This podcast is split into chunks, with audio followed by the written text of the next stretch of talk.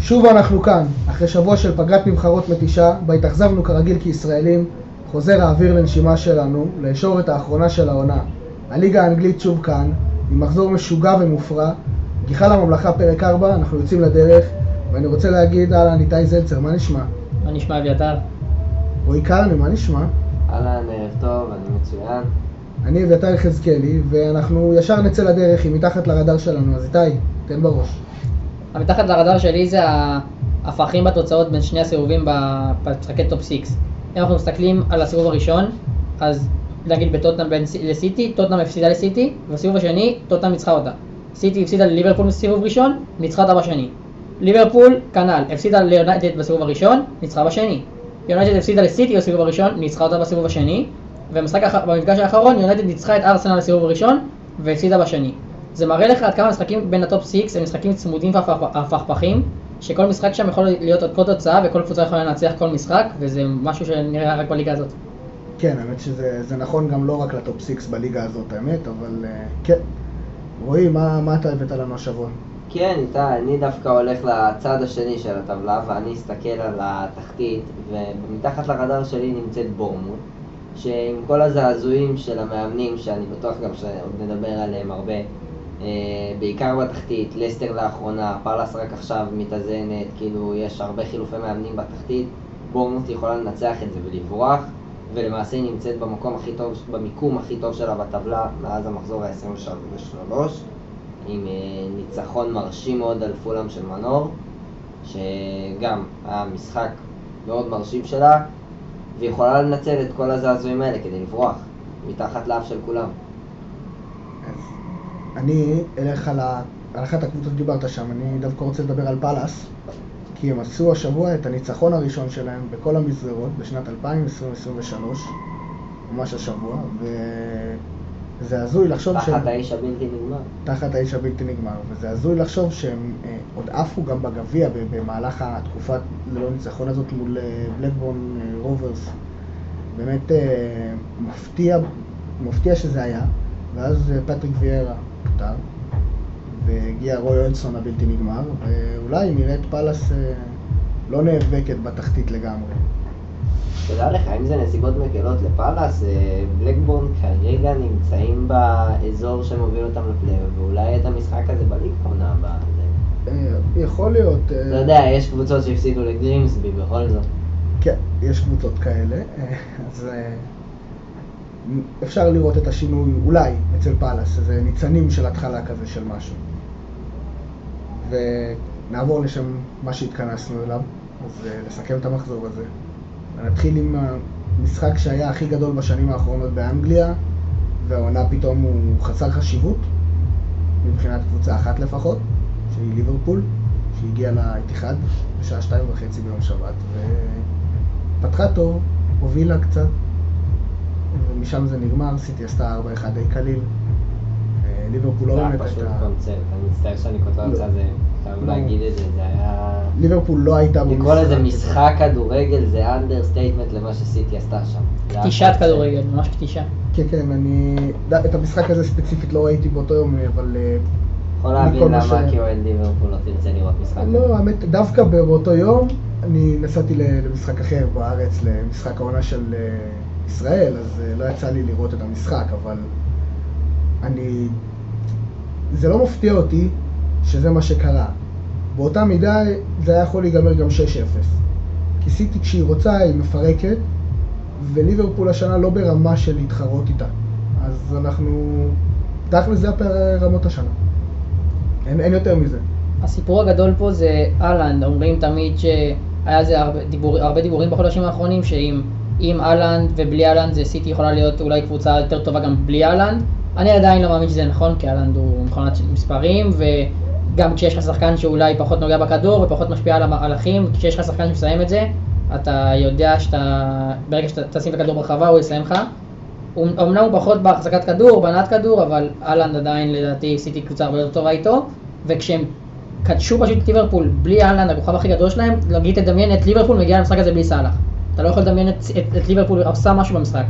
וסיטי פה, עם, בלי הכוכב הכי גדול שלה, ניצחה את היריבה הכי גדולה שלה בשנים האחרונות, ומה זה ניצחה? פירקה בבית אחרי גם שהיו פיגור 1-0, שזה וואו. אני דווקא לא מסכים איתך שהם ניצחו למרות שאהלנד לא היה, אני דווקא חושב שזה מדגיש את התלות שלהם בהלנד כשהוא נמצא, ואני אסביר מה אני מתכוון. לא חושב שסיטי תלויים בהלנד או לא טובים בלעדיו, להפך. אבל אני חושב שכשהוא נמצא על המגרש, השיטה של המשחק שלהם היא מאוד ספציפית ומאוד סובבת סביבו, וזה גורם להם להיות הרבה יותר צפויים. וכשהם צפויים, קבוצות גם פחות טובות מהן, יכולות לבוא עם איזושהי שיטה שעם מזל זה עובד, ובגלל זה גם סיטי מעדו הרבה עונה. והפעם במשחק הזה, שזה מעט, כי באמת אהלנד מפלצת, וזה אי אפשר לבוא, שאף אחד לא יתבלבל ויחשוב שאני בא ואומר שהוא הבעיה, או איזושהי בעיה. אבל בלי הם הרבה יותר לא צפויים, הם הרבה יותר מסוכנים, הם מייצרים הרבה יותר מהרבה יותר אזורים במגרש. ואני דווקא לא מסכים איתך.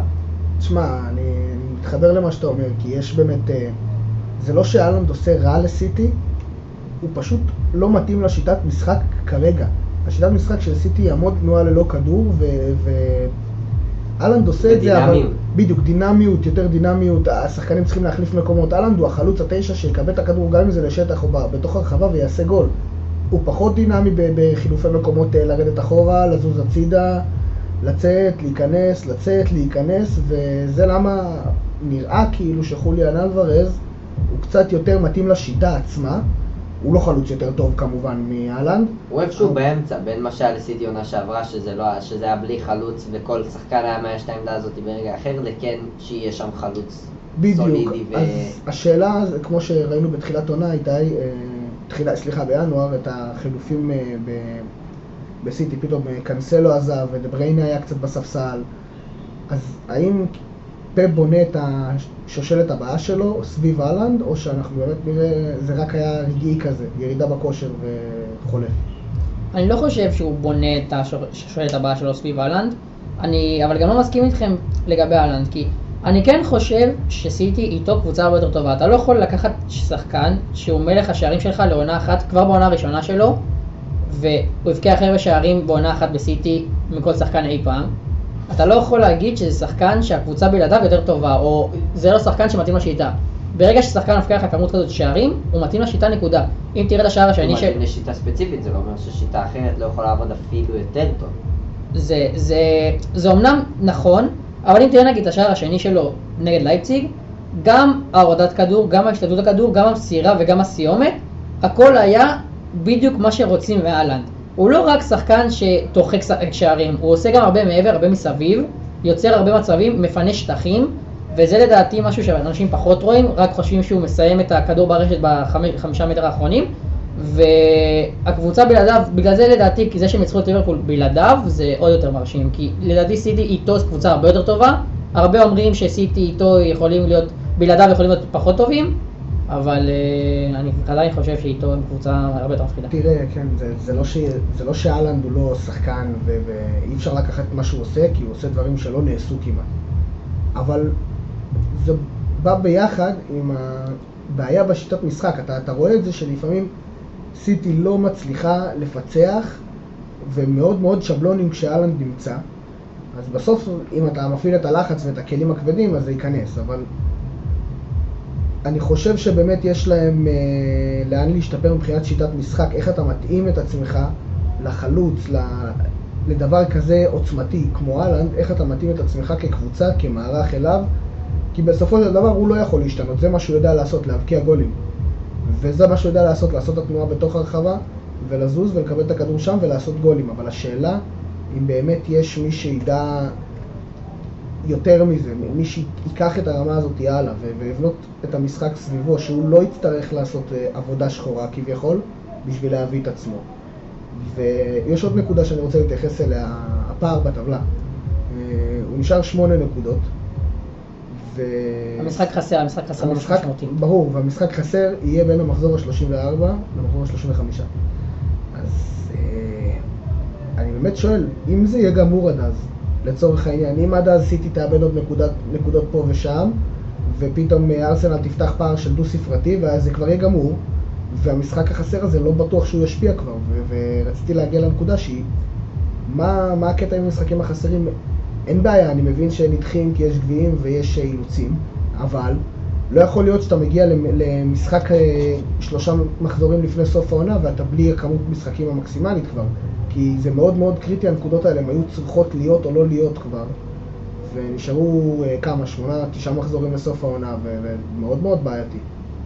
שמע, קודם כל הסיטואציה הכי לא שגרתית שהייתה יכולה לקרות קרתה עונה חוץ מהקורונה, שזה מונדיאל חורף, שמאוד מקטין את הלו"ז, שגם ככה הוא גם מאוד מאוד צפוף, יש אה, כן, כן, אני רק אני. אחדד פשוט, זה לא רק העונה, זה קורה כל עונה, אבל זה קורה כל עונה שיש לך עד אחרי המחזור השלושים ומשהו, שמשלימים שים לב משחקים. שזה התחיל לקרות מאז שנפל עלינו משברים לא, לא צפויים. אה, משבר הקורונה שנמשך שתי עונות באנגליה לפחות. המוות של המלכה. המוות של המלכה.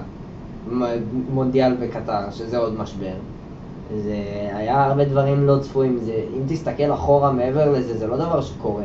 דחיית משחקים, כאילו שאנחנו מגיעים לשלבים האחרים של עונה, ויש הבדלים של שלושה משחקים בין קבוצה אחת לאחרת, זה לא משהו שקורה בדרך כלל, זה, אתה צודק, שזה גם לא משהו שצריך לקרות.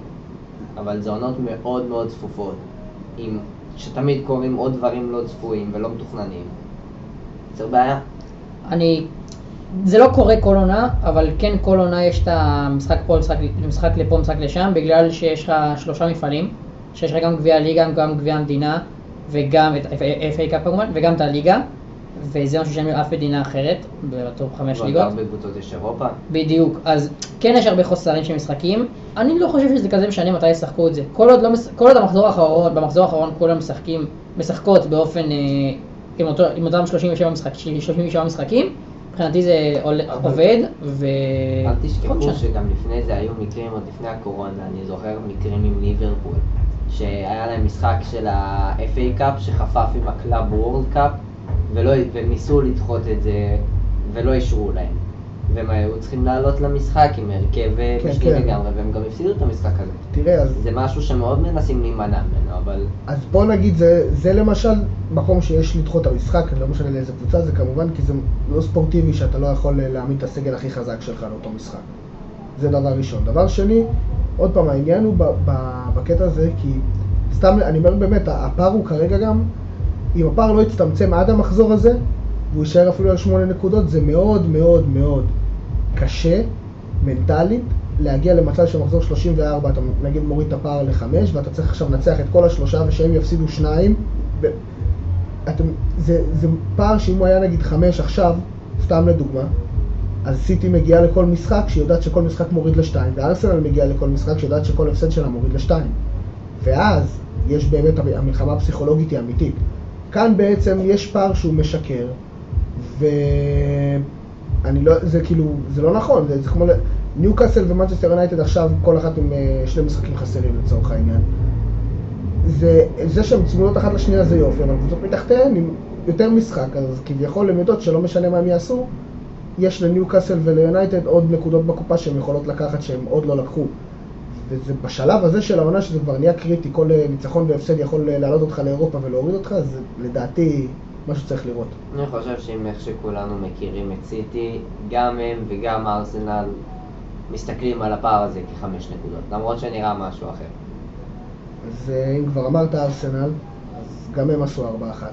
הלידס, די, די פשוט. Everything you can do, I can do better. בדיוק. or the same.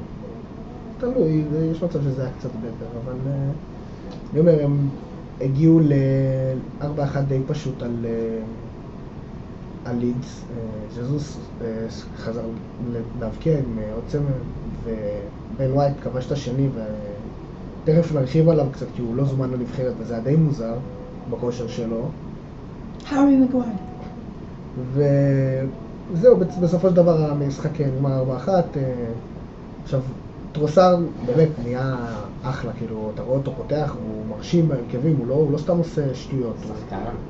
אתה, הוא משתפר גם, הוא משתפר תחת ארטטה, ונראה שארטטה באמת אה, לקח את הלהיות פאפ, וגם לשפר שחקנים, לא רק אה, לדעת ולנהל סגל ו- וכל הדברים האלה, ויכול להיות שזה פותח פה שושלת לארסנל, שושלת ונגר 2. אז אני רוצה להמשיך אותך עם הלשפר שחקנים, וכשאתה אומר את המשחק של ארסנל נגד לידס, השחקן הראשון שעולה לי בראש זה חד משמעית אודגר. אמנם הוא לא היה מצטיין במשחק עם החזרה המרשימה של חיסוס לשערים, עם הצמד שהוא רשם, אבל אודגרד היה פשוט חשמלי על המגרש, כמו כמעט כל משחק של העונה כבר. זה כבר לא בטעות, זה כבר לא תקופה טובה, הוא... ואת... ואפשר לראות את זה מהדברים שהוא מנסה. זה לא שיוצא לו הבלחות, או יש לו ימים עם ביטחון יותר טוב או פחות טוב. הכדורים שהוא נותן, שלא תמיד הולכים, אבל רק העובדה ש... שהשחקני הגנה, שחקני יריבה יודעים שהוא יכול לעשות אותם ושהוא ינסה אותם, מרתיעה הגנות. ושוב, הבישול שלו לז'קה היה פשוט מדהים. פשוט מדהים, והוא השחקן הכי טוב היה שם לדעתי במשחק הזה, והוא גם השחקן הכי טוב שלהם בעונה. בעונה פשוט מדהימה. לגבי ארסנל, אני רוצה לגעת הפעם בשני, בשתי קבוצות, גם בארסנל וגם בליץ. לגבי ארסנל, אתם אמרתם אה, כל דבר שסיטי עושה הם עושים יותר טוב, אז נראה, אני חושב שנראה את זה במפגש הבא, כי זה לדעתי מפגש, יהיה משחק העונה חוץ ממשחק העונה בין ארסנל לסיטי. אם ארסנל, כמובן, ארסנל כמובן מתארחת באנפילד. אם ארסנל לא מנצחת את המשחק הזה, ולדעתי זה גם מה שיקרה, סיטי יכולה לעקוף אותם במשחק בית אחד. ואם זה יקרה זה משמעותי מאוד לארסנל. אבל ארסנל צריכים לנצח באנפילד. זה משהו שראינו את יונייטד מה הם עשו שם, או יותר נכון מה הם לא עשו שם. ואם ארסנל לא תיקח שם שלוש נקודות, הם יהיו בבעיה. כי אנפילד, אנפילד, לאנפילד חוגים משלו, ליברפול ואנפילד קבוצה שונה. ולגבי לידס, אני יכול להגיד לך, לכם, שאני עדיין רואה אותם, בעקבות גם התוצאה הזאת, גם התוצאות שיהיו, שהיו, אני רואה אותם יורדת, יורדת, ליגה. לידס לדעתי קבוצה לא מספיק טובה, גם, מה זה, היא הובסה, כאילו, נכון שארסנל אמירויות זה תוצאה בסדר, אבל היא הובסה, ראיתם את בורנמוט באמירויות, הוציאו משם משהו, כמעט גם לקחו נקודה. אני לא רואה את היכולת הזאת מלידס, והם פשוט, הליגה הזאת גדולה עליהם לדעתי, אין מה לעשות. תשמע, אני יכול לראות מאיפה אתה בא, ואני גם, כל הזמן הזה אמרתי שהשלישית שתצטרף לבורמוט ו... וסאוטהמפטון, לדעתי, למרות ששוב, עכשיו בורנמוט מתחילים לברוח, אני לא יודע אם זה יחזיק מחזור או יחזיק עד הסוף. אני חשבתי שזה יהיה בורנמוט, סאוטהמפטון ולידס תצטרף אליה. וזה היה לפני שלסטר פיטרו את ברנדן רוג'רס, וגם לשם אתה חושב, אתה חושב שלידס תרד, אתה חושב שלסטר תצא מהמשבר הזה, שוב, נרחיב על המשבר ועל מה שקרה, אתה חושב שלידס לא תצליח להינצל ולנצל את זה? אני חושב שלידס תרד, וזה לא מונע מכך שלסטר גם תרד. שתי הקבוצות האלה יכולות לרדת. ממי שאמרתי, על חשבון... כרגע בורנמוט זה נראה. מקום 16-17 אולי תלוי במשחק, אבל אה, כן, תשמע, זה קבוצה... בורנמוט לדעתי הם כן עם הסגל הכי גרוע בליגה, אוקיי? הם כן הקבוצה לדעתי הכי רעה בליגה, אבל כשיש לך קבוצה במקום ה-16, קשה לך להגיד שהיא תרד, נכון שהכל שם אה, משתנה כל מחזור והכל, אבל אה, לסטר... נקודה מעל הקו האדום. כן, אבל לסטר נראה, נראה איך הם יהיו, נראה איך המאמן החדש יהיה, נראה מה יהיה שם. אגב בורנמוט, גם עם המאזן שערים הכי גרוע, הפרש שערים הכי גרוע, הם מינוס 28.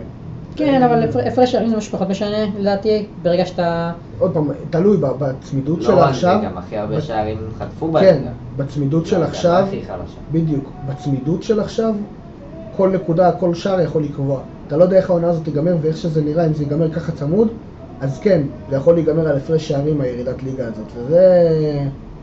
זאת נקודה. זאת טוב, נקודה. נראה שאנחנו כבר חצי במשחק של בורנו.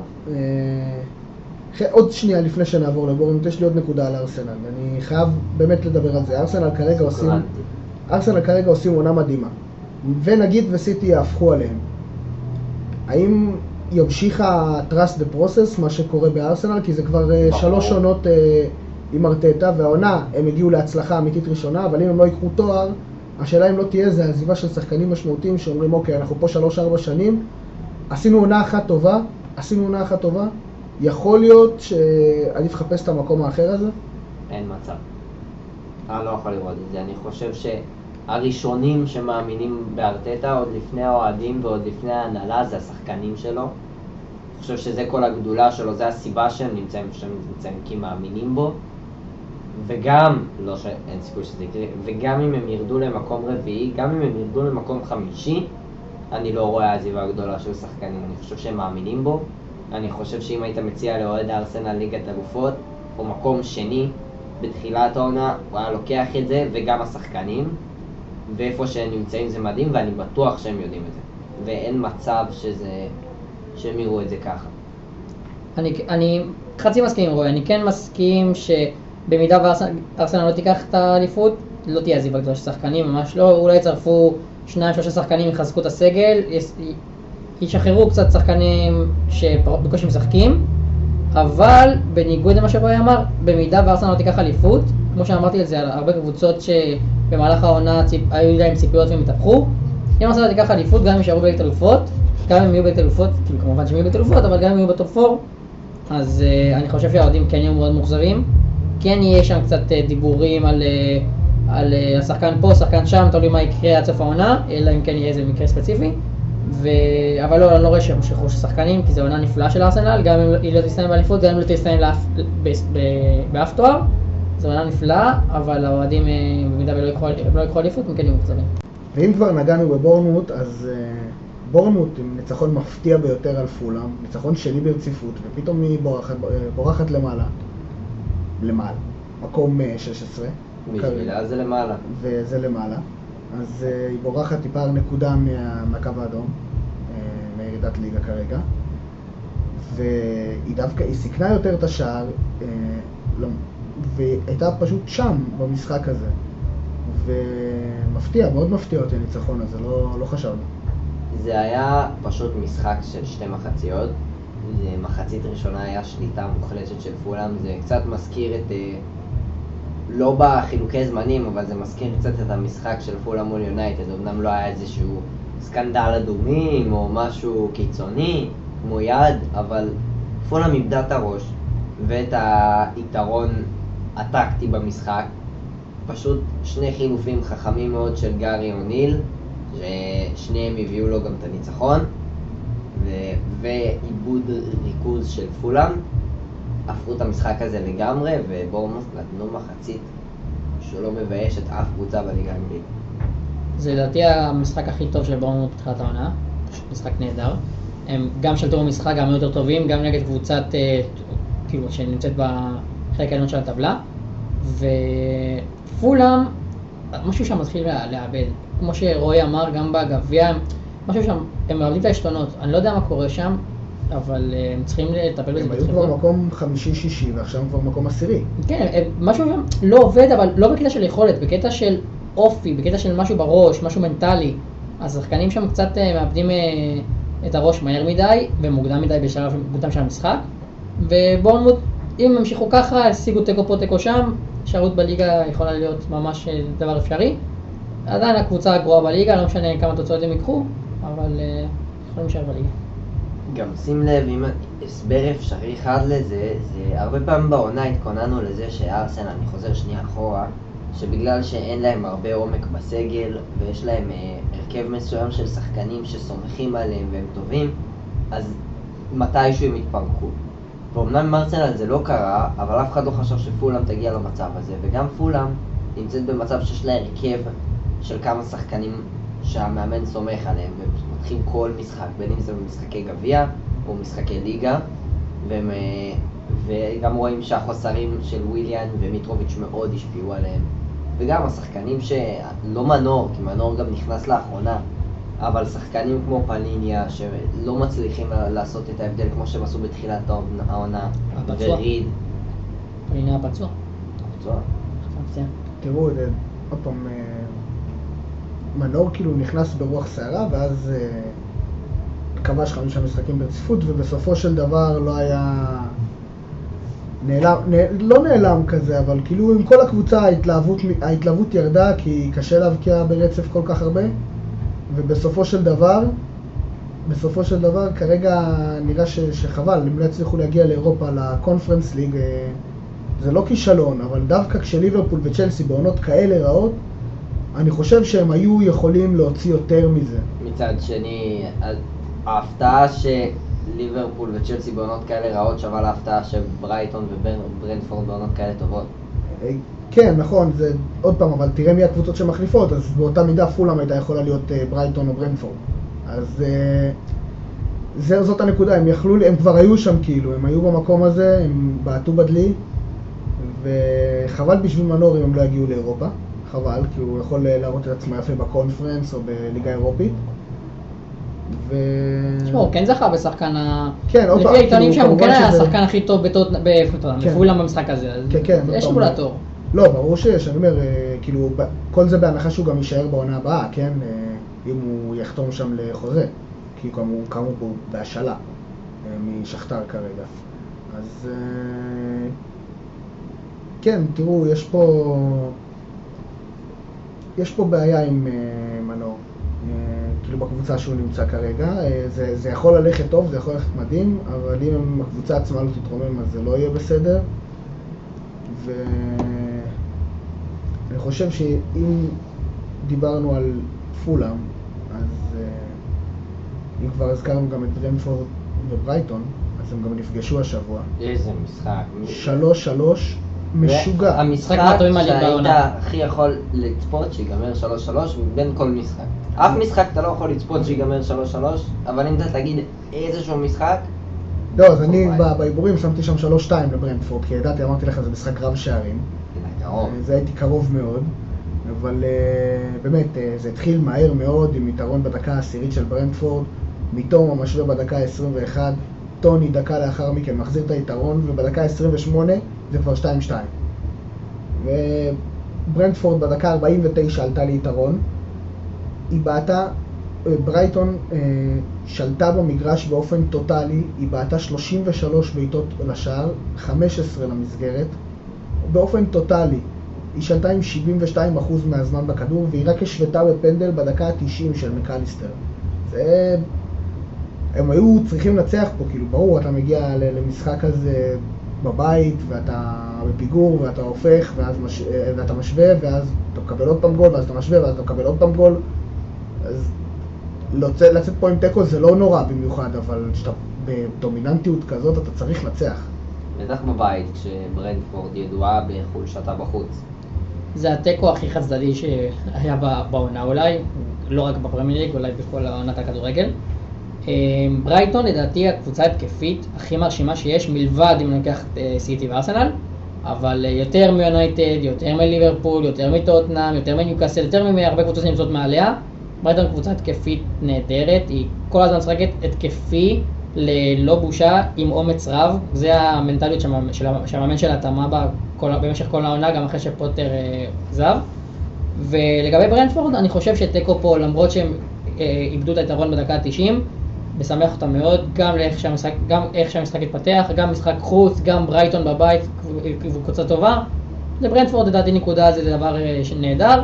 ברייטון עדיין, למרות הנקודה, למרות החזרה לשוויון בדקה ה-90, יש שם פספוס, במיוחד איך שהמשחק התפתח.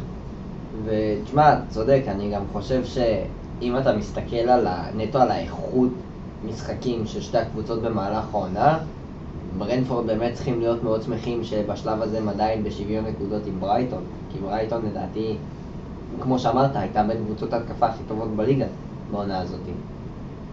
זה מדהים שברנפורד קבוצה עקשנית מאוד, ובעיקר בבית, אבל באופן כללי. ונראה מי, מי תצליח להיות מספיק עקשנית בשביל אה, לעקוף את ברייטון לאירופה. אגב, היו במשחק הזה 14 קרנות לברייטון. ברנפורד היו עם אפס. אפילו לא קרן אחת בכל המשחק, בכל ה-90 דקות האלה. זה באמת נתונים די חריגים. גם לאנגליה, שלפעמים אנחנו רואים קבוצה מתפוצצת בדומיננטיות, זה לא מגיע למספרים כאלה, זה לא קורה. אז עוד פעם, אני חושב שזה זה סטטוס קוו כאילו, זה משאיר בסטטוס קוו בעצם את מקומות 6 ו-7, אבל אה, יש, יש עוד אה, לברייטון לאן לשאוף, רואים את זה. תשמע, גם המשחק הזה הוא מזכיר משחק אחר שהיה במחזור הזה בין ניוקאסל יונייטד, כי זה גם היה משחק על 6 נקודות. אמנם פחות מדברים על זה, אבל זה היה משחק על 6 נקודות. כי ברייטון וברנטפורד ממש אחת ליד השנייה בטבלה, צמודות אחת לשנייה. ממש כמו המשחק של אה, יונייטד נגד ניוקאסל, ואם ברייטון היו מנצחים פה, הם היו יכולים לברוח לברנטפורד. אז אמרת ניוקאסל, אמרת יונייטד, אמרת משחק על המקום השלישי, קיבלת משחק על המקום השלישי, ניוקאסל נלחמה. אה, היא השיגה ניצחון, היא לא, היא אפילו לא, אי אפשר לקרוא לזה נלחמה. היא השיגה היה- ניצחון והיא נלחמה עליו. בסופו של דבר היא השיגה את השלוש... היא השיגה את השלוש זה לא היה נקודות. משחק דו צדדי בכלל.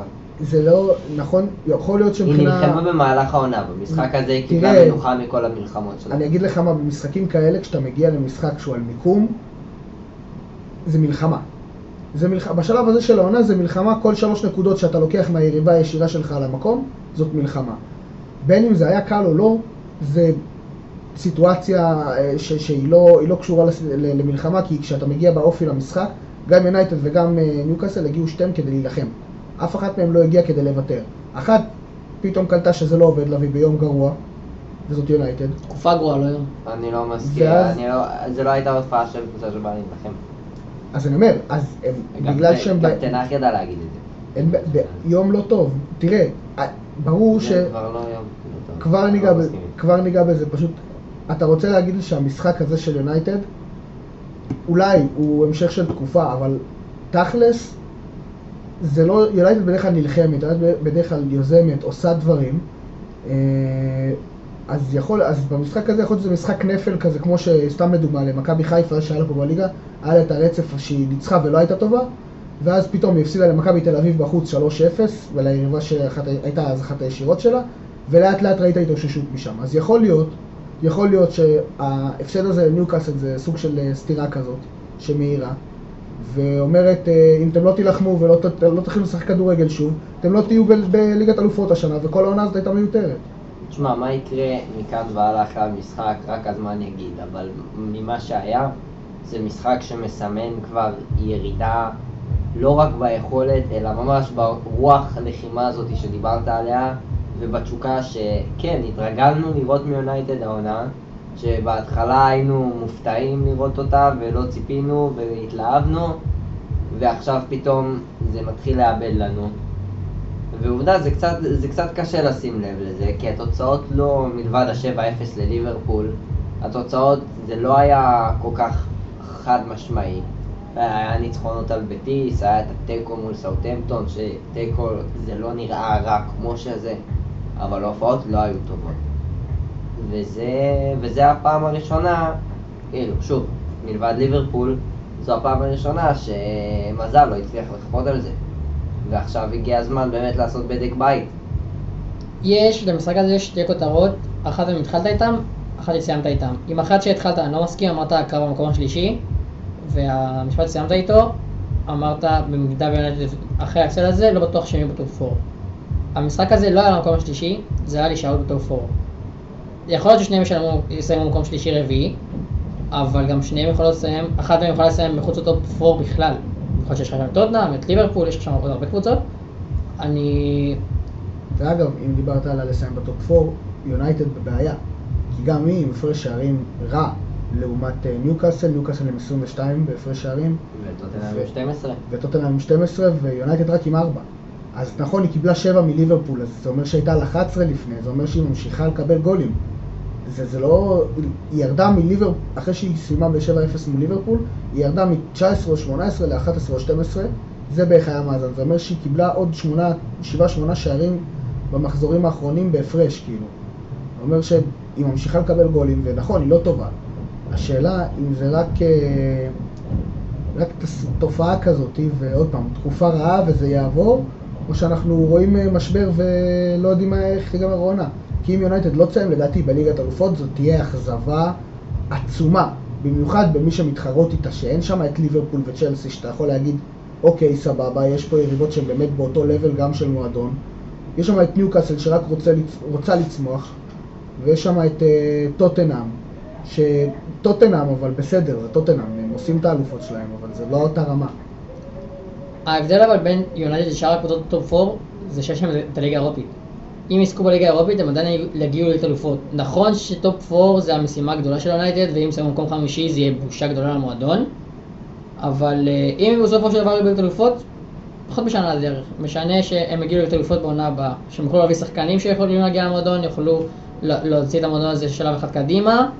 אבל השאלה אם הם, הם יהיו שם, הטופ 4 הוא דבר חשוב, תלוי מה, יהיה- מה יהיה בליגה האירופית, במיוחד אחרי שארסנל עפה, ברצלונה עפה, יובנטוס אה, מקרתה, נראה מה יהיה שם. אז אה, עוד קצת נתונים, אה, יונייטד, להדגיש את המשחק הלא טוב, היא בעטה רק שש פעמים לכיוון השער ורק פעם אחת למסגרת. אמרת איזה 20 של ניוקאסל, לא? 22 בעיטות של ניוקאסל שבעטה 6 למסגרת, שש, שני שערים נכנסו, אבל ניוקאסל באמת הגיעה לנצח, הגיעה למשחק על העונה ועשתה את זה. לעומתה הגיעה יונייטד שלא עשתה את העבודה, ושוב אה, נראה שקצת חסר האופי, האופי של קבוצה שרוצה להיות שם, כי זה לא פעם ראשונה העונה שיונייטד יכולה לפתוח פער, יכולה לעשות את, המה, את המהלך הזה והיא לא מצליחה. אז, ש, אז יכול להיות כן שזה עניין של תהליך, עוד עונה, עוד שתיים עם תנה אחת שזה יתחבר ויהפוך להיות מפלצתי, כמו שאוהדי יונייטד רוצים. אבל uh, עוד פעם, יכול להיות שזה גם uh, לפעמים, זה פשוט תקופות, זה פשוט תקופות. כן, ובסנדוויץ' הזה בין שתי הקבוצות שבתחילת המחזור היו צמודות, זה טוטנאם. וממש עכשיו התחפרה שם. סיימה את המשחק, אה, סגרה את המחזור מול אברטון, תיקו אחת. יש משהו להגיד חוץ מטוטנאם קלאסי? לא, הם הובילו 1-0, דקה 88 לוקאס מורה עם עבירה באמת גסה. וטריחה חמורה. מעל גובה קרסול קיבל אדום, ואז דקה 90 הם גם קיבלו את השוויון בגול באמת יפה של אה, קין. אבל עזוב, להיות מול עשרה. שחקנים רוב המשחק ולכבוש רק בפנדל, להכניס חילוף כשהם מובילים מול עשרה שחקנים ושהחילוף שלוש דקות אחר כך יחטוף כרטיס אדום, קלאסי, קלאסי קלאסי. וזה בדיוק מה שאני... במשחק שהיה יכול וזה- לבסס אותם בשתי נקודות, אבל בשלב הזה כל נקודה תחייה, לבסס אותם במקום השלישי. וזאת הנקודה מה שאמרתי, למה יונייטד תהיה מאוכזבת מעצמה אם היא לא תהיה בליגת אלופות, כי תראו מי, מי מתמודדת מולה. היא לא מצליחה לנצח את אותנאם, היא מנצחת בפוקסים. באמת, היא, היא נשארת על, על כוח האנרציה, מה שנקרא, ועל זה שליברפול וצ'לסי באמת לא שם העונה. הרי אם ליברפול וצ'לסי היו שם, טוטנאם כרגע הייתה במקום השישי במקרה הטוב. במקרה הטוב. אל תשכחו אבל שיש להם, יהיה להם עכשיו מאמן חדש, לכו- תדעו מה יהיה שם, יהיה שם שינוי גדול ועד סוף העונה אפשר אבל לדעת. מה אתה. חושב שיהיה מאמן החדש? אי אפשר לדעת, אני תראה, באמת לא יודע. אה, כמו, ש, כמו שנגע, כאילו בזה בהמשך, אה, במאמנים, כי זה באמת אה, נושא די גדול העונה. אבל- כן, אבל ספציפית במקרה של טוטנאם, נראה. שהמאמן החדש יגיע בקיץ. לא רק זה, עזוב, מה, מה זה אומר שקונטה אמר, שהעונה תיראה כמו שנראה עד עכשיו, סטליני לא נראה שהוא משנה הרבה מקונטה, יש לנו... אבל זה כמו שקונטה קונטה אמר, בזול. זה כמו, זה כמו שקונטה אמר, אתה מביא מאמן, נותן לו בדיוק את אותם כלים, לא משנה שום דבר במועדון, ומצפה לתוצאות אחרות. זה, זה לא הגיוני, איינשטיין אמר על דבר כזה אה, של אה, להיות אה, משוגע, זה לעשות את אותו דבר שוב ושוב ושוב ולצפות לתוצאה אחרת. זה מה שהם עושים בעצם. אתה לא יכול לעשות דבר כזה. זה, זה לא הגיוני, ותכף ממש עוד כמה דקות נרחיב על זה, אבל באמת זה לא הגיוני מה שקורה שם עם, אה, עם טוטנאם והניהול מאמנים שלהם. ואתם יודעים, הם בסופו של דבר זה באמת אה, תיקו מאכזב, ואברטון יכולה להיות מרוצה מעצמה, היא קיבלה אדום, הצליחה לסחוט את התיקו הזה בבית. ו... לא יודע, מרגיש לי שאברטון בסוף תעשה את ההישארות הזאת, והנה היא דחקה על הפרש שערים את לידס מתחת לקו האדום כרגע, ובורנמוט ש- במקום ה-17, אז uh, יש, יש מאוד... Uh, כרגע טיפסה למקום ה-15. כן, כן, אני אומר, על הפרש שערים, דחקה אותם, אז אתם מבינים כמה זה צמוד? אם היה לה הפרש שערים יותר טוב משל ווסטהאם, היא גם הייתה עולה למקום ה-14. זה מטורף מה שקורה בתחתית הזאת, זה באמת אה, לא נורמלי מה שהם עושים שם. ואברטון יכולה לצאת פה הכי מרוצה שבעולם. א', טוטנאם קבוצת אה, טופ 6 שמגיעה אליה, ואברטון בעונה רעה. אברטון זה סימן שאלה מעניין, כי היא יכולה, היא יכולה לצאת מהעונה הזאת מרוצה ולהישאר בליגה, אבל היא תצטרך לחשוב מה הצעד הבא. כי היא עשתה את זה עם למפרד, היא הצליחה לברוח, הם חגגו, האוהדים פרצו לאיצטדיון, הייתה אופוריה, ואז מה? לא הייתה הסתכלות קדימה. המטרה היחידה הייתה להישאר בליגה, וזה נראה שבדיוק מה שהם עושים. כי עם כל הכבוד לדייש, לא נראה שאפילו אברטון בעצמם מתייחסים אליו כפתרון לזמן הארוך, הם מתייחסים אליו כפלסטר. אבל מה יקרה ברגע שהוא ייפול? מה, מה אתם חושבים שהם יכולים לעשות? מה... אתם? חושבים שדייש הוא כן הפתרון לזמן לטווח הארוך? אני חושב שאברטון הפתרון שלהם זה לשרוד בליגה. כי הם לא ישרדו... כל עונה, זה, מה- זה, אין מצב שזו השאיפה לא, שלהם. כרגע, אבל כרגע בסיטואציה הנכון- הנוכחית הם צריכים לשרוד בליגה. ראינו אבל לאן זה הביא אותם. והם צריכים להביא מאמן, או מאמן, או צוות, או לא יודע, לעשות את השינוי הנכון כדי להחזיר את אברטון. אברטון פעם לא הייתה קבוצה שנלחמת על הירידה כל עונה. אחת לכמה עונות הייתה לה נפילה, ורוב הזמן הייתה באמצע טבלה, פתאום אברטון הייתה יכולה להפסיד לך מקום 7, 8, עושה חיים קשים לגדולות. רוב הזמן הייתה הזאת אני שיוצאת אומר- מחוץ לגדולות. לא, אני אומר, מחוץ לגדולות, אבל הייתה עושה את הצרות לגדולות, 7, 8, עד מקום 10 כזה נגיד. היא הייתה שם, היא הייתה שם בסבך הזה של אה, לעשות אה, בלאגן, להיות הברייטון מדי פעם, אה, איזה עונה, פתאום... קבוצה שעושה את הבלאגן, באה לשחק כדורגל לפעמים, ו- ועכשיו זה אין לה את זה. ואני בספק אם באמת אה, הוא יכול אה, להוציא אותה. ו... אז אם כבר אנחנו מדברים על התחתית, אז אה, פורסט, וולפס, עוד משחק תחתית, עוד אחד לוהט.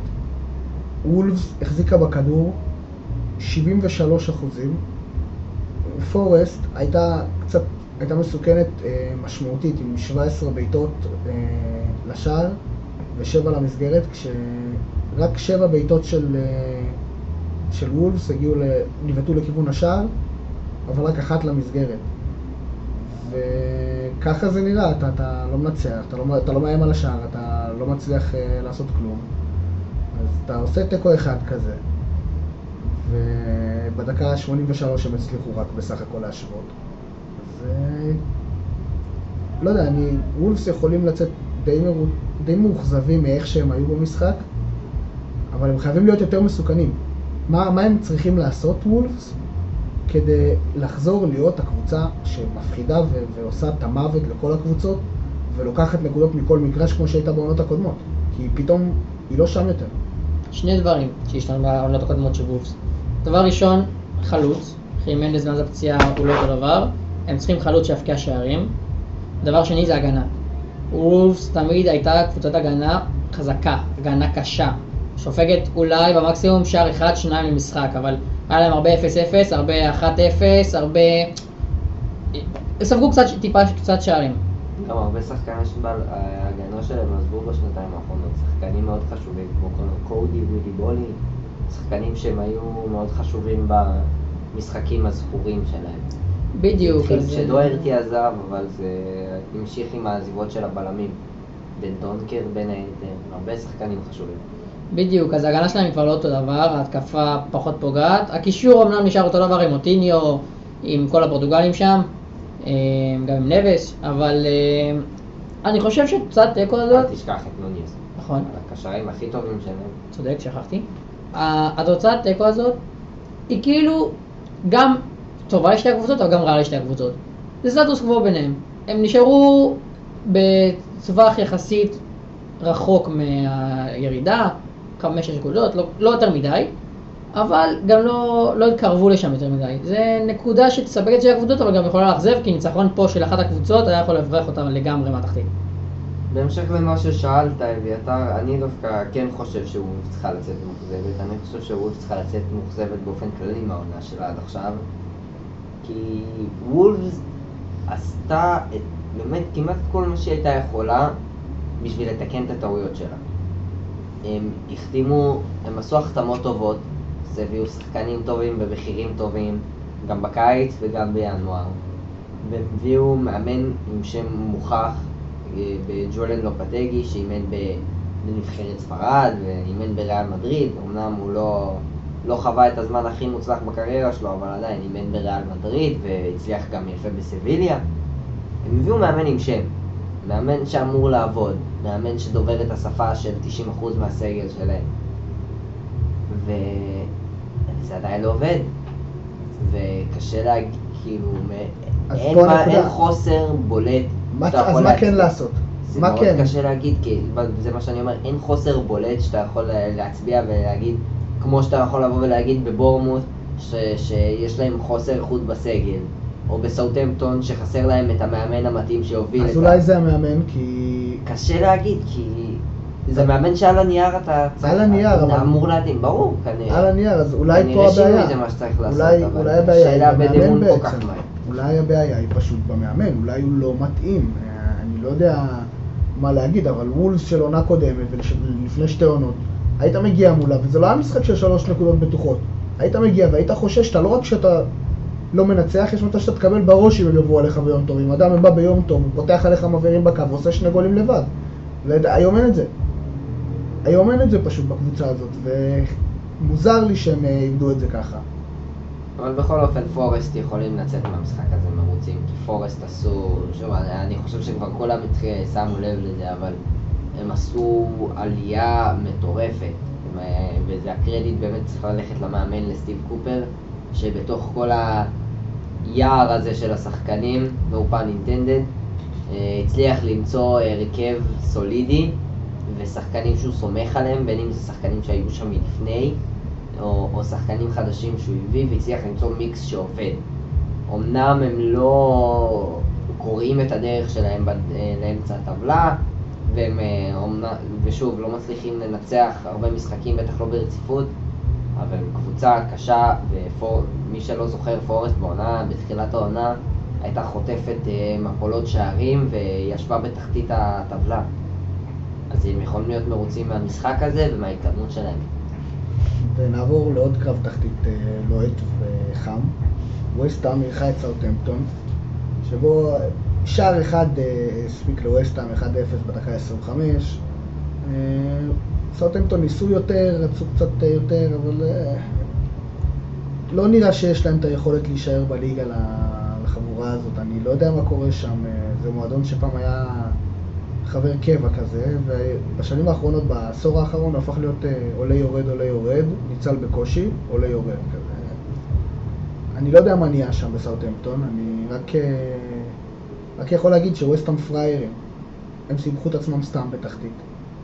והם היו יכולים אחרי אותו 4-0 לצאת לריצה עוד שני ניצחונות והם היו משאירים את עצמם בליגה פשוט. לא משנה מה. זה בעייתי. תשמע, ספציפית במקרה של סאוטמפטון, אני חושב שהם עשו בתחילת העונה, הם עשו שתי טעויות קריטיות, ש... שהם גם לא יצרו לעצמם תשתית כדי לתקן אותם.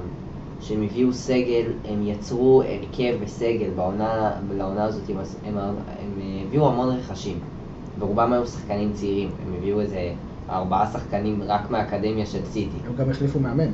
ולפני שהם החליפו מאמן, הם הביאו שחקנים שמאוד מתאימים לאידיאולוגיה של אזנוטל, לקבוצה שהוא בנה כבר כמה שנים. וברגע שהם החליפו מאמן, ועוד למאמן כל כך לא מנוסה, הם שמו הרכב לא מנוסה, עם המון שחקנים צעירים שצריכים לצבור את הביטחון הזה, שרצו להוכיח את עצמם ונמצאים בקבוצה שנמצאת באיזשהו משבר. והביאו מאמן לא מנוסה, שהרגיש בנוח רק בקבוצה אחת בכל הקריירה שלו. ויצרו פה איזשהו גלגל, כאילו כדור שלג שרק מתעצם ורק מידרדר. ו- ולא נראה שהם במצב שיש מישהו שיכול להציל את זה. גם המאמן הזמני רובן זס, שהוכיח שהוא יותר מסוגל ממה שהיה נראה בהתחלה, גם הוא לא מצליח לעצור את המפועלת הזאת. יש לי שתי כותרות במשחק הזה. כותרת ראשונה, סרטלטון ירדה עכשיו ליגה, אני יכול להגיד לך את זה כי הם ארבע נקודות מהמקום מבטחים ומשחק יותר, שזה דבר משמעותי, כבר דיברנו פה על משחקים חסרים והכל, ואם אני לוקח אותך למשחקים חסרים של וסטאם, במקום ה-14 ועם משחק חסר לזכותם. כלומר... דרך אגב, סליחה שאני כותב אותך, אוקיי. זה מוסיף לטיעון שלך, לסאוטמפטון נשארו משחקים נגד סיטי, ארסנל בחוץ וליברפול. אוקיי, יש לנו ניצחון אחד שם, לפחות. כן, אתה חושב? 3-0 על ליברפול, משהו כזה, זו תוצאה לא הגיונית. אמ, לגבי ווסטהאם, הם גם במקום 14 וגם עם משחק פחות משאר הקבוצות. כלומר, ווסטהאם לדעתי יישארו בליגה, זה משחק שהבריח אותם לגמרי מהתחתית, ובדיוק ההפך לסרטמפטון. סרטמפטון עכשיו, במיוחד אחרי התוצאות של הקבוצות האחרות שנבחרות איתה במחזור הזה, סרטמפטון... אז אתה בדיוק מכין פה את הדיון של אולי עדיף להם להשלים עם הירידה. לר... כאילו, להבין את זה שהם ירדו ליגה, ולהתחיל לבנות את העונה הבאה, איך הם עולים לצ'... מהצ'מפיונשיפ בעונה הבאה, כי זה לא נראה שהם יישארו. ואולי עדיף פשוט לקבל את זה ולהתחיל מההתחלה, מה גם ששווה לרדת ליגה. שווה מאוד לרדת ולעלות ליגה. כי אתה מקבל ערימות של כסף, אתה מקבל חוזים, חוזה עתק בעליית ליגה, שמקפיצים את, ה, את הקבוצה ואת התקציבים שלה לרמה אחרת, ראינו את פורסט. פתאום יכל להביא 30 שחקנים. שלושה הרכבים. כן, וזה בדיוק מה, מזה. זה בדיוק מהכסף שאתה מקבל מהזכויות שידור ועליית ליגה וכל הדברים האלה, זה, זה סכומים באמת לא הגיוניים. אז אולי שווה להם. כן, אתה יודע, אתה מדבר פה על תרחיש ברנלי, אבל באותה מידה סאוטהמפטון יכולה לגמור כמו וודפורד שנמצאת עכשיו במקום ה-11 בצ'מפיונשיפ. זה, אם אתה מסיים כמו נוריץ' או מסיים כמו ברני של עכשיו, שאתה עולה ישר, ועוד בכלל, אם אתה חוזר עם זהות חדשה, כמו שברני הצליחה לעשות, זה, זה אידיאלי. אבל אתה גם יכול לאבד את זה למי יודע כמה זמן. אה, לא חסרים הסיפורים גם על קבוצות שירדו, ברור. ולא השאלה, חזרו. אז השאלה באמת, אם יש, כאילו, סבבה, הם, ירד, הם ירדו ליגה, תש- בוא נגיד ש-90 אחוז, ושוב, גם זה סאוטהמפטון מתקשר יורדים למה ליגה. שאמרתי, עם הסגל הלא מנוסה והצעיר של סאוטהמפטון, כל כישרון שעוד נשאר בו ייחטף, אז- וה, והביטחון של הרבה שחקנים זה ייפגע, אני אומר, לא אז- רואה את התשתית, הם לא השאירו לעצמם אז תשתית בשביל לתקן את זה. אם תתחיל עכשיו, אתה אולי תצליח לתקן את זה, לא חייב מאותם שחקנים, אבל אתה תדע את מי להביא, תתחיל עם רכש, אם אתה לא מרוצה מהמאמן שהוריד אותך ליגה, תחליף אותו, תדע מי, מי מחליף אותו מעכשיו שהוא יבנה את הסגל לעונה הבאה, שהוא יבוא לראות את המשחקים, שהוא יראה אותם באימונים. אין מה לעשות, אם אתה, אם אתה יורד ליגה ואתה רוצה לחזור ואתה רוצה להילחם, להיות בפרמייר ליג, זה כסף וזה שווה את זה, אז אתה צריך להילחם ולעשות כמה שיותר ולעבוד כמה שיותר. וגם אם זה אומר להשלים עם ירידה שהיא עוד לא ודאית, אבל להתחיל לראות את כל התרחישים ולהתכונן הלאה. מקסימום נשארת בליגה, ברכה, אבל אם לא, יש לך את התוכנית מגירה למה קורה. שמעתם את זה פה קודם, הם צריכים להביא את רוג'רס. ישאיר אותם בליגה. הם לא יביאו את רוג'רס. אז אתה יודע מה, הלכת למאמנים, אז נלך למאמנים. מה שהלך פה בפגרה ולפני הפגרה עם המאמנים, זה משהו באמת באמת חריג. אה, אני באמת לא יודע להסביר איך זה, איך זה קרה, אבל כל כך הרבה מאמנים פוטרו השנה. צ'לסי למשל פיטרה שני מאמנים אחרי הפסד לווילה. אחרי הפסד לווילה, נכון. חתיכת הפסד זה שזה היה. משחק מטורף, כבר ניגע בזה, ו... ו... לא יודע, מרגיש לי משהו מוזר עם הסאגת מאמנים הזאת. מרגיש לי משהו מוזר עם הסאגת מאמנים הזאת. יותר מדי פיטורים, יותר מדי עזיבות. אה, רק ביום, ב- ביומיים האחרונים קיבלנו שתי עזיבות אה, ב- ביום אה, ראשון האחרון, וגם רוג'רס פוטר, גם פוטר הלך הביתה. המאמן החדש ניצח את המאמן היוצא? כן, בקריסטל פלאס. אה, כן, אפשר להגיד, תשמע, דיברת על זה שזה הניצחון כן. הראשון שלהם ב-2023. כן, כן. מי הביא אותו? המאמן החדש כן. ישן? חדש ישן בכל הקבוצות בליגה, זה בסדר. המאוד ישן. כן. במיוחד בקריסטל פלאס, שם כן, הוא כן. הכי חדש יש לו. אז תראו, נגיד צ'לסי זה הדוגמה הכי בולטת. ים רכש, שחקנים ב-100 מיליון יורו בחלון העברות של ינואר, בסופו של דבר מפסידים לווילה 2-0, מפטרים את המאמן. עכשיו אם נסתכל על המשחק רגע אחד, זה, זה באמת... אה, לא יודע, לא יודע איך להגיד את זה, אבל זה היה... זה, זה הקש ששבר את גב הגמל וזה הכי תצוגה קלישאתי. זה זה הכי. קלישאתי, וזה נכון אבל... צ'לסי, צ'לסי כן היו טובים בהרבה משחקים של פוטר. ברמה הכי מופשטת, ברמה של החזקת כדור, יצירת מצבים, אה, דפוסי התקפה מרשימים, אבל הם היו נורא נורא נאיבים. לא היה להם את, ה, את המעבר, את הפיזיות, את האגרסיביות, את הדיוק, את, ה, את הכימיה אחד עם השני, וזה דברים שבאים על מאמן. זה כי אי אפשר לבוא ולצאת נגד הרכש שהם עשו, הסגל שיש ל... שהיה לפוטר. זה פשוט היה נאיביות שחזרה שבוע אחרי שבוע אחרי שבוע, בין אם הם הצליחו בסוף לנצח, וחוץ ממשחקים מאוד ספציפיים כמו, כמו נגד אה, דורטמונד, שבאמת היה משחק מרשים, הם לא ידעו לבוא ולנצל את האיכות שיש להם בשביל לתת תצוגות דומיננטיות ובסוף שערים ובסוף ניצחונות. ווילה הייתה דוגמה אחת מיני רבים. אתה יודע. רק לחזק את זה, צ'לסי שבתה 69 אחוזים מהזמן בכדור, 69 אחוזים, ניסתה 27 בעיטות לשער, וכמה מהם הלכו שמונה למסגרת. למסגרת, וכולם לא נכנסו. וילה לעומתה בעטה חמש פעמים בסך הכל לכיוון השער באופן כללי, שתיים למסגרת. מה הייתה התוצאה? שתיים. בדיוק. אגב, תכף ניגע בזה, אבל מי אמר 2-0 שם? רועי. לפי התור כן. שלך אתה. סתם, באמת, הופתעתי מזה שראיתי את זה, שהייתי כל כך אמיץ על וילה. זה באמת הפתיע אותי. אבל אה, יש פה בעיה. ההפסד הזה, דווקא אני חושב שיעשה יותר טוב לצ'לסי מאשר לווילה. ואני אסביר גם למה. האוהדים של צ'לסי חיכו הרבה זמן לפיטורים האלה. זה הקש שבר, המשחק ששבר את קש... שקש... שבר את קש הגמר כמו שאמרתם. וברגע שפוטר עזב, אם עכשיו יגיעו, את נ- יביאו את נגלסמן, וואו, זה יהיה... יכול להיות שינוי דרסטי לקבוצה, שינוי טוב, שהאוהדים חיכו לו הרבה זמן, במיוחד עם החומר השחקנים שיש להם, במיוחד שהם נגד ריאל מדריד ברבע גמר ליגת אלופות, במיוחד שהם עוד יכולים להגיע לחצי גמר, ונגלזמן יכול לפגוש את הקבוצה שלו לשעבר. זה יכול להיות פה סיפור מהאגדות, ואם זה יקרה, וטוחל גם יפגוש את צ'לסי, זה יהיה וואו. אולי, אולי מה שאנחנו רואים פה בעצם זה קבוצה שאומרת, אוקיי, את הליגה איבדנו כבר מזמן, אז זה לא משנה מקום 11, 10 או 13, בדיוק. אנחנו שומרים את עצמנו לליגת אלופות. רבע גמר ליגת אלופות, זה הגמר, גמר גביע שלנו. גמר. גביע, גמר... איזה מה. שאתה רוצה. כאילו זה גמר, זה משחק שהוא גמר מבחינתם, וכל שאר המשחקים זה להעביר את הזמן עד סוף העונה בלי להיפצע בליגה. ואולי ככה זה נראה. אני, אני לא יודע, אני תוהה. אני באמת אה, מנסה לחשוב אני לא מה... חושב, מה אני מוביל חושב שהם ליכולת נמצאים כזאת. חמש נקודות ממקום 60 חייבים להילחם על אירופה.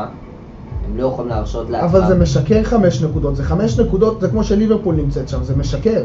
זה לא נכון, באמת. כי יש משחקים חסרים. זה לא רק משחקים לא חסרים. זאת היכולת הכל כך רעה. אבל מספיק שמאמן חדש מגיע ומצליח להפוך את זה. אי בשלב כזה של העונה קשה לי לראות את זה כמו קורה. צ'לסי לא יכול להרשות לעצמו לוותר על הסיכוי הם במקום להגיע 11 לאירופה. כרגע, אני לא חושב שיש להם סיכוי רלוונטי להגיע למקום שביעי העונה. כל עוד מתמטית הם יכולים, הם צריכים, ללכת- גם השחקנים צריכים מוטיבציה, אתה לא יכול נכון. להגיד, אתה לא יכול לתת לשחקנים בשווי של כמעט מיליארד, אה, מיליארד פאונד, לעלות לעוד עשרה משחקי ליגה שלישי, בשביל הכיף. ביום שלישי, ברביעי לרביעי יש להם משחק השלמה אה, מול ליברפול, שזה תכלס, אם הם מפסידים אותו, זה מסיים להם את העונה סופית, רשמית, נעול, חתום, בליגה. בליגה.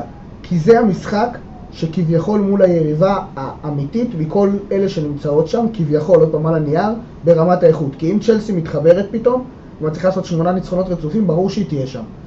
אבל מי רואה את זה קורה לעזאזל? גם אם נגלסמן מגיע, נגיד ונגלסמן חתם, נראה לכם שהם עושים שמונה ניצחונות רצופים עכשיו ומצליחים לעלות למקום אה, שביעי או הסגל שישי? שיש להם זה לא מן הנמנע. לא, זה כמובן נמנע, כי תסתכל על משחקים שלהם, יש להם את סיטי, את ארסנל, את ליברפול ויונדד, אם אני לא טועה, אני לא זוכר שהם שיחקו נגד אחת מהם. וניצחון אחד בארבע משחק, בארבעת המשחקים האלה זה יהיה נס, ואם זה אכן יקרה, אז אה, אני לא רואה אותם מסיימים במקום השביעי, שישי, הם מגיעים לאירופה. אני כן חושב שהעונה שלהם בליגה נגמרה, הם לא ירדו מן הסתם, הם גם לא יהיו באירופה, לטעמי, אבל ליגת אלופות בשבילם יכול להיות חלום, וזה יכול להיות חלום גם שהם יכולים להגשים, כי לכו תדעו מה יהיה, ליגת אלופות הכל יכול לקרות, במיוחד עם צ'לסי, במיוחד בעונה גרועה, במיוחד אם יש להם מאמן חדש. אז כולנו באותו ראש, כולנו חושבים שנגלסמן יהיה זה שיגיע. אה, כל הדיווחים הולכים לפי זה. הם רוצים אותו. הוא הפייבוריט ולדעתי גם, למה הוא לא? נראה לי רוצה אותם, כן, רוצה אותם גם. למה לא, למה לא, זה- זה זה שיל- זה אחלה אין שילוב, זה קבוצה. שיכולה להציע לו יותר ממה שהם יציעו לו, גם מבחינת איכות סגל וגם מבחינת חופש פעולה וגם מבחינת תקציב. אה, כן, לא, ברור, זה... זה אחת הסיבות שהם נפרדו מטוחל היה בגלל שהבעלים רצה שהאחריות רכש תהיה על המאמן, מה שלא היה ב- ב- בעלות הקודמת, וטוחל פחות היה בעניין, ופוטר כן. אז זה אומר שגם נגלסמן ידוע כמאמן שמאוד אוהב להיות מעורב, ויהיה לו את החופש הזה, אני לא רואה התאמה יותר טובה בשבילו.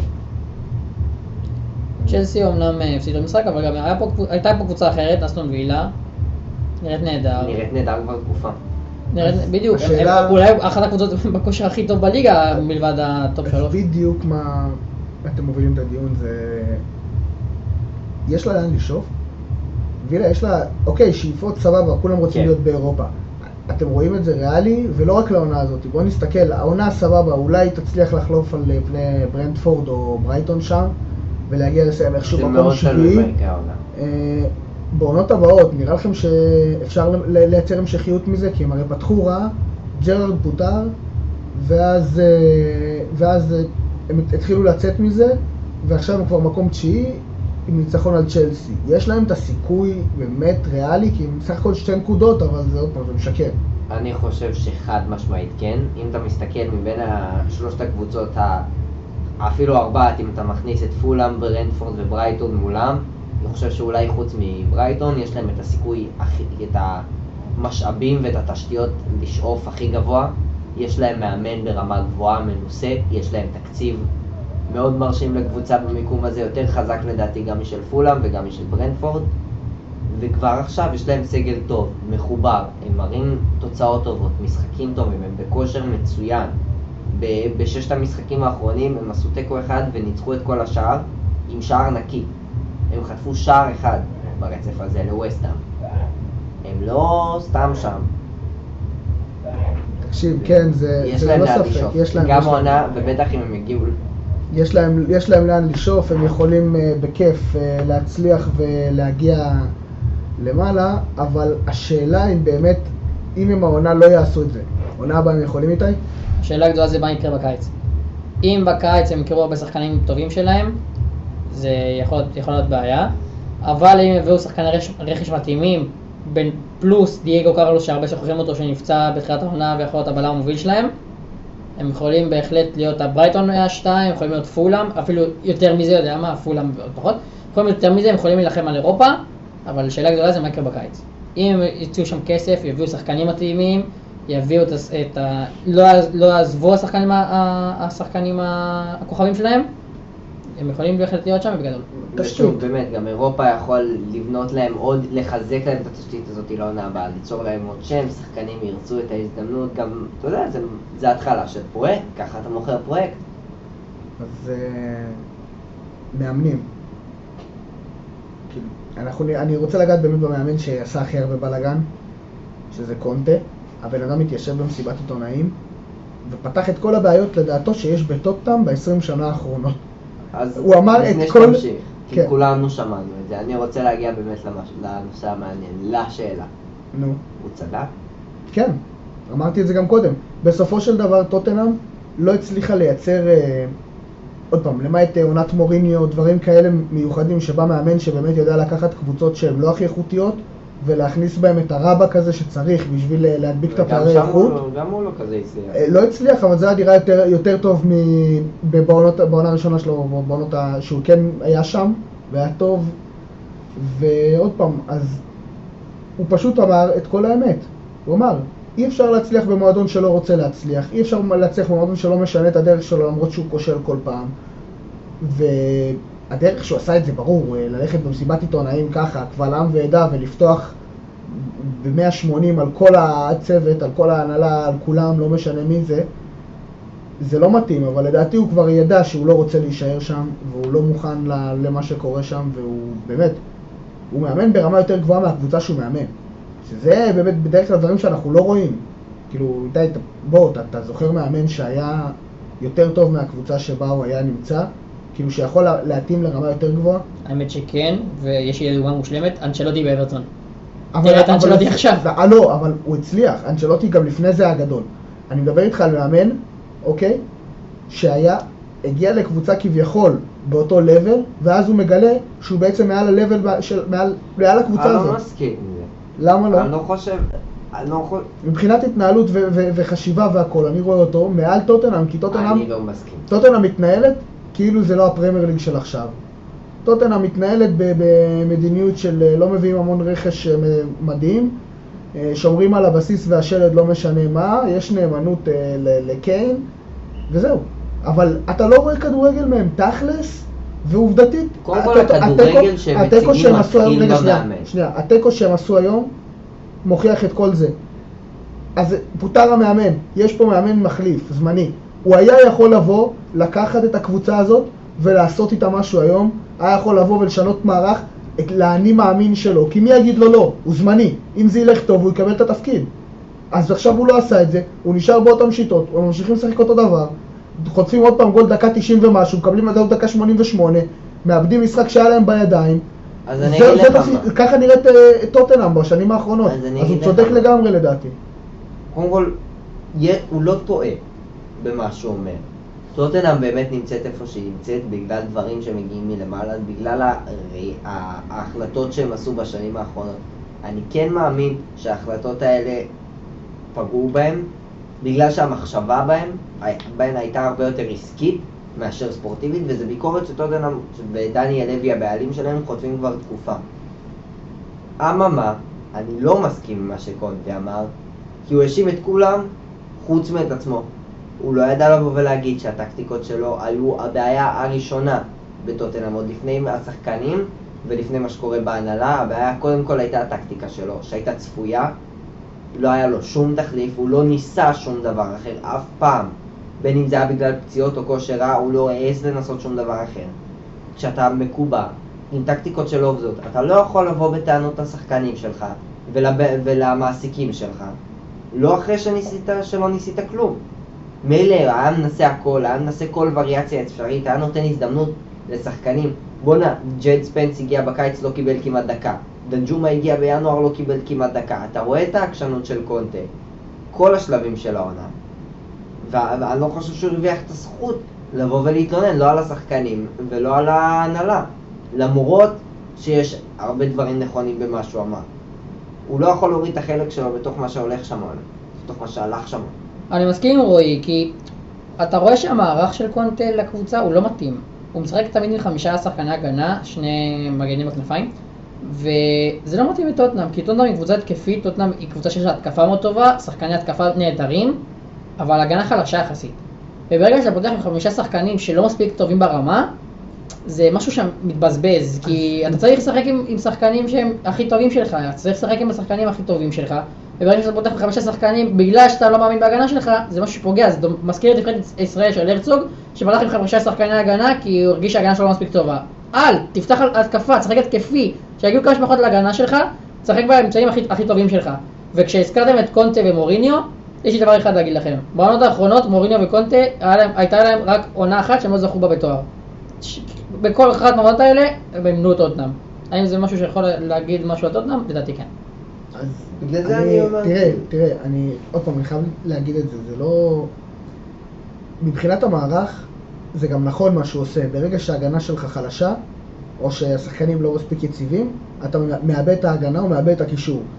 עכשיו, כנראה, כנראה, שלא היה לו קשר מספיק טוב כדי להכניס עוד אחד לאמצע ולשנות מערך ל-4-4-2, 4-1-3-2, 4-3-2, לא משנה איך שתהפוך את זה עם חלוץ אחד, עם שני חלוצים, עם שחקני כנף, בלי שחקני כנף, כנראה שלא היה לו את זה, וכנראה גם שהמחויבות ההגנתית של שחקני התקפה לא מספיק גבוהה. אם אתה צריך לפתוח עם חמישה שחקני הגנה בגלל שההתקפה לא טובה, אז בעייתי, בעייתי מאוד, זה, זה לא... זה לא הגיוני. או שאתה פשוט מפחד שהשם שלך יוכתם. לא, זה, אני לא רואה את זה ככה. תראה, בסופו של דבר אני חושב שיש למאמן את האחריות אה, לשים את ה-11 הכי טובים שיש כרגע, וגם את ה-11 הכי נכונים מבחינת ה... איך אני, איך אני, את האני מאמין שלי, אני מעביר אליהם. ובטוטנאם יש לך פרות קדושות. בקיין אתה לא יכול לגעת, בסון אתה לא יכול לגעת. למה? אני לא מסכים איתך. אתה לא יכול לגעת. אוקיי. סון הרוויח את זה והוא ירד לספסל. בסדר, סון ירד לספסל, אבל זה גם היה מאוד, מאוד הרבה, הרבה סיבות אחרות. כל מה שהיה עם המלחמה, וכן אה, זימונים ולא זימונים, ומאז עם המונדיאל או מוקדמות, סון נעלם. היה לו גם פציעה, זה... הוא, זה כל... הוא בעונה חלשה. לא, ברור, אני אומר, והוא נעלם עם כל מה שקרה גם מסביב. היה חשד הרי אז שיזמנו אותו לפני שנה ומשהו, אם, הוא, אם הם לא ינצחו ויעלו, וזה... היה עם זה בלאגנים, וזה השפיע לו על הקריירה לדעתי. עוד פעם, אני רואה את זה קורה, שקונטה פשוט צודק, כי אם אתה עושה את אותו דבר שוב ושוב ושוב ומצפה לתוצאה אחרת, זה אי שפיות. זה בדיוק אבל גם מה שהוא עשה, אתה מבין? אבל... הש... הוא לא יכול להגיד משפט כזה. תראה, הוא, הוא לא הרוויח את הלגיטימציה. לא, הוא לא אומר, אני אומר את המשפט הזה. אבל הוא גם אמר את זה, זה מה שזה היה ההבדל. הוא אמר, הוא האשים אותם. הוא אמר את זה בצורה אחרת. כן, הוא אמר את זה בצורה אחרת, כי עוד פעם, יש, יש את ההתבטאות החריק, החריפה ויש את ה... לנסח את עצמך ולעדן. אני חושב, הוא צודק, ואני חושב שיש עוד מאמן שפוטר, והוא הגיע בכל תרועה רמה, אה, היורש מחליף את טוחל, אנחנו עושים פה שושלת, מגדלים מאמן, לקחנו אותו, הנה, ואז הוא לא מצליח לנצח, מוריד את צ'לסי לכל מקום 11 בסופו של דבר. עד... עם סגל הרבה יותר טוב. הרבה יותר טוב, מעובה, קיבל חיזוקים ב-100 מיליון, מודריק ב-100 מיליון בינואר. זה, זה לא נתפס הדברים שצ'לסי עשתה. טד בולי השקיע שם מאות מיליונים בינואר. מעל חצי מיליארד. כן, זה, זה מטורף, זה פשוט מטורף, זה משוגע, וזה לא הגיוני, אז איך זה יורד? איך אתה, איך אתה לא מצליח לנצח? איך אתה לא מצליח לחבר את השחקנים? הקהל, אני יודע שהקהל היה נגדו וזה מאוד משמעותי, אבל זה מובן. ברור, אבל רבאק, אתה קיבלת את המושכות אה, להוביל את הקבוצה הזאת עם סגל ששווה מקום שלישי העונה לפחות. על הנייר, צ'לסי שווה את המקום השלישי בסגל. ת- ת- תאהבו את זה או לא. זה, זאת הסיטואציה. אם אתה משווה את הסגלים, יש את אה, ארסנל, יש את סיטי, ויש את אה, צ'לסי, אחריה לדעתי לפחות, איך שאני רואה את זה מבחינת סגל, השחקנים שיש שם, כמובן ביחד עם ליברפול וביונייטד, אבל הם ב- ב- בסיטואציה של להיות מקום שלישי בקלות מבחינת הסגל, מבחינת השחקנים. ומעניין, מעניין לראות אם אה, נגלסמן יגיע, אה, מי, מי יהיה, מה יהיה. יש עכשיו אה, מיני משחק של מסחר, כיסאות מוזיקליים באירופה. כן, וכמובן, כמו בכל דבר שקורה בשנים האחרונות, המרכז שלו הוא הפרמייר. כמו כל דבר שקורה. כן. אה, אגב, גם סאוטהמפטון פיתרה שני מאמנים העונה כבר, כן? אה, ועדיין שום דבר לא עוזר להם, אלה מסכנים. אה, סתם, לא, באמת, אין שום, הם לא מצליחים להרים את עצמם, זה כנראה הסגל יותר מדי חלש. טוב. דיברנו על מה שהיה. רוצים לדבר על מה שיהיה? אז, הימורים? נו, זה מה שנשאר לנו. היה באמת מחזור עמוס, עמוס בדברים. ואני באמת מחכה לנו עוד אה, שבוע מטורף, שביום שלישי ורביעי יש לנו משחקי השלמה, יום אה, שישי ושבת, אה, שישי שבת ראשון מחזור. אז נדבר על. כולם? משחקי השלמה כבר הימרנו, אתה עם הזיכרון שלך, זיכרון של דג. הימרנו כבר בפרק הקודם את המשחקי השלמה של השבוע. נכון. אז אגב, התוצאות יתפרסמו בהתאם למשחקים, ומחר נעלה את, ה... נעלה את ההימורים שלנו, של המחזורי ההשלמה כמובן, להזכיר. ואני רוצה להתחיל. אז יונייטד מארחת את אברטון, אה, ואני אזכיר שבן, פאנליסט הרביעי שלנו לא כאן, אז אה, אנחנו נקריא את התוצאות שהוא מהמר. אז אה, איתי, מה שלך? אני חושב 2-0 יונייטד, ואני אקריא גם תוצאה של בן שהצהיר פה הודעה, 3-1 יונייטד. רועי. אחת אחת. פעם קודמת ששניכם אמרתם, השבוע שאמרתם שניכם נגד התוצאה, זה היה... לא, אני אמרתי עכשיו 2-0 יונייטד. לא, על המשחק הקודם אמרתם שניכם נגד יונייטד, זה היה נכון. אה, בסדר. כן. אבל לא, אבל עכשיו אני בעד יונייטד. כן, עכשיו אתה בעד, אז אה, יודע מה? אני הולך עם אברטון, לא יודע למה. לא יודע, יש לי תחושה כזאת קלילה על אברטון, 1-0 קטן גדול, איכשהו. מה? לא? אז אסטון וילה תארח את אה, נוטינגרם פורסט, ואיתי, 1-0 אסטון וילה, בן אה, אומר 2-0 אסטון וילה. שלוש אחת וילה. או-אה, אני, אין סיכוי לפורסט. טוב, האמת שגם אני אלך עם וילה 2-0 כזה, יפה. במשחק הבא ברנדפורד תארח את ניוקאסל. וואו. אה, אני אומר 1-1. ואני אומר 1-1, ובן אה, השאיר פה 3-2 ניוקאסל. אני אומר שתיים אחת לניוקאסל.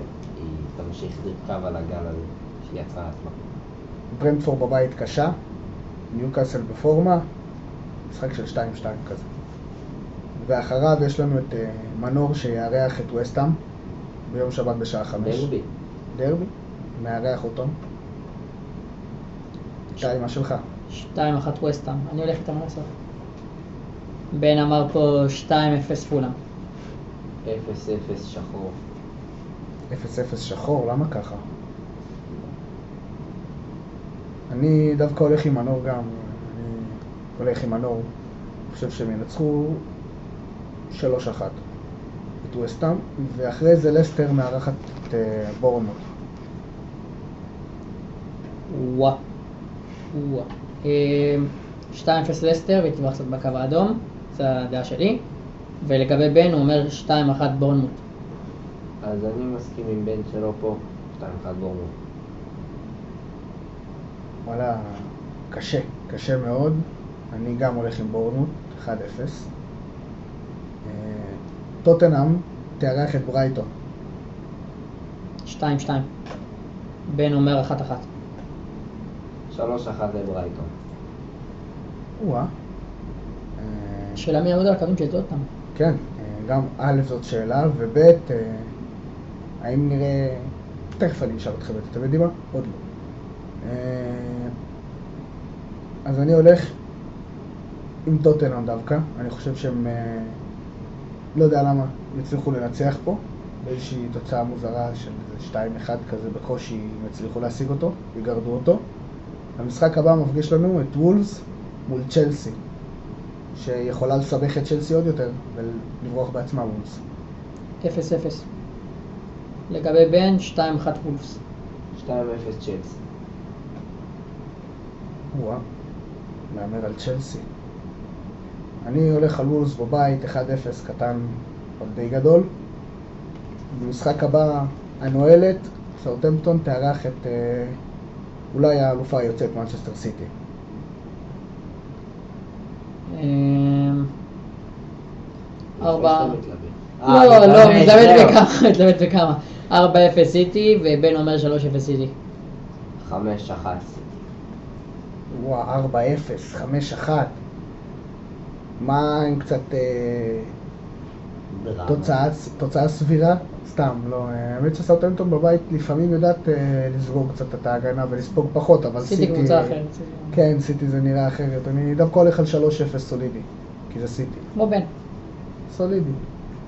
לידס תארח את פאלאס. וואו. אמ, 2-2. לגבי בן, 2-1 פאלאס. 1-1. וואה. אה, אני הולך עם פאלאס, אני חושב שהיא תצליח אה, לברוח בסוף 2-1. ולמשחק האחרון, למשחק המרכזי, יום ראשון שעה שש וחצי, ליברפול מארחת את הטוענת לכתר הראשית, ארסנל. משחק אה, שיכול לעשות לארסנל אה, בעיות רציניות בטבלה. 2-0 ליברפול. בן אומר 3-1 ארסנל. אני גם אומר 3-1 ארסנל. אז אני הולך עם אנפילד, ושוב לא, 7-0 זה לא יהיה. פעם קודמת רועי שגיחכת שאמרתי שאני הולך עם אנפילד, זה נגמר 7-0. אמרתי לך 7 זה לא יהיה, אבל אני חושב שיהיה פה 2-1 דרמטי ומותח. רק שתי לגבי אנפילד, בן פה הודעה, הפעם לא יש פה קסם של אנפילד. הפעם, זה מה שהוא חושב. אבל uh, אני חושב שיש uh, סיכוי לא רע לליברפול uh, לעשות, יכול לשנות לאיזה 6-0 ארסנל או שמאוחר מדי? נרשום לך, אין בעיה.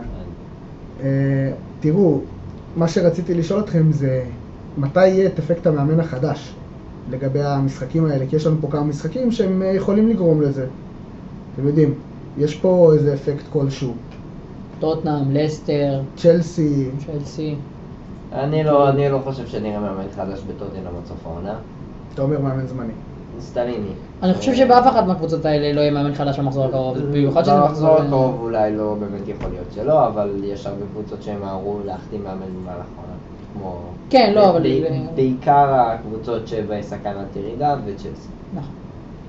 גם טוטנאם.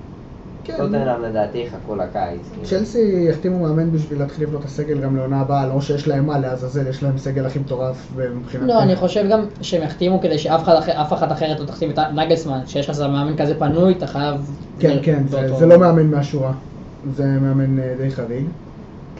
ואני יודע שכולם רוצים לדעת מה התוצאות של השבוע, של אה, שבוע שעבר, אז הנה. ויש לנו מהפך. במקום הראשון, רועי, עם 24 נקודות. במקום השני, איתי, עם 20 נקודות. במקום השלישי, אני, אביתר, עם 16. שזה אגב פעם ראשונה שתפסתי תוצאה בול השבוע. אני מרגיש גאה בעצמי שאחרי איזה ש... שנה אני מצליח סוף סוף לעשות משהו כזה, זה קורה לי פעם בשנה הדברים האלה. ובן אחרון עם 15 נקודות. ומעניין, מעניין מה יהיה בשבוע הבא. איתי התחיל פה בכל טרור הרבה ו... נעלם? נראה. אז רגע אחד לפני שנלך לנו, מה אתם אומרים? עד שבוע הבא, נגלזמן חתם? לא חתם? חתם. חותם. עוד יומיים אפילו, כבר לא, לא עוד שבוע. אני לא מאמין שהם יחכו באמת הרבה זמן לדבר הזה. בצ'לסי של העונה הכל קורה מיד, מבטיחים לפתוח עם זה בפרק הבא. במידה ויהיה. אז אני רוצה להגיד, כאילו, תודה. במידה ונגלסמן יכתוב. אני רוצה להגיד תודה רבה, איתי זלצר, תודה רבה, רועי קרני. תודה רבה, תודה. אני ואיתי יחזקאלי, תודה רבה לכם המאזינים, נשמח לשמוע מכם. יאללה ביי.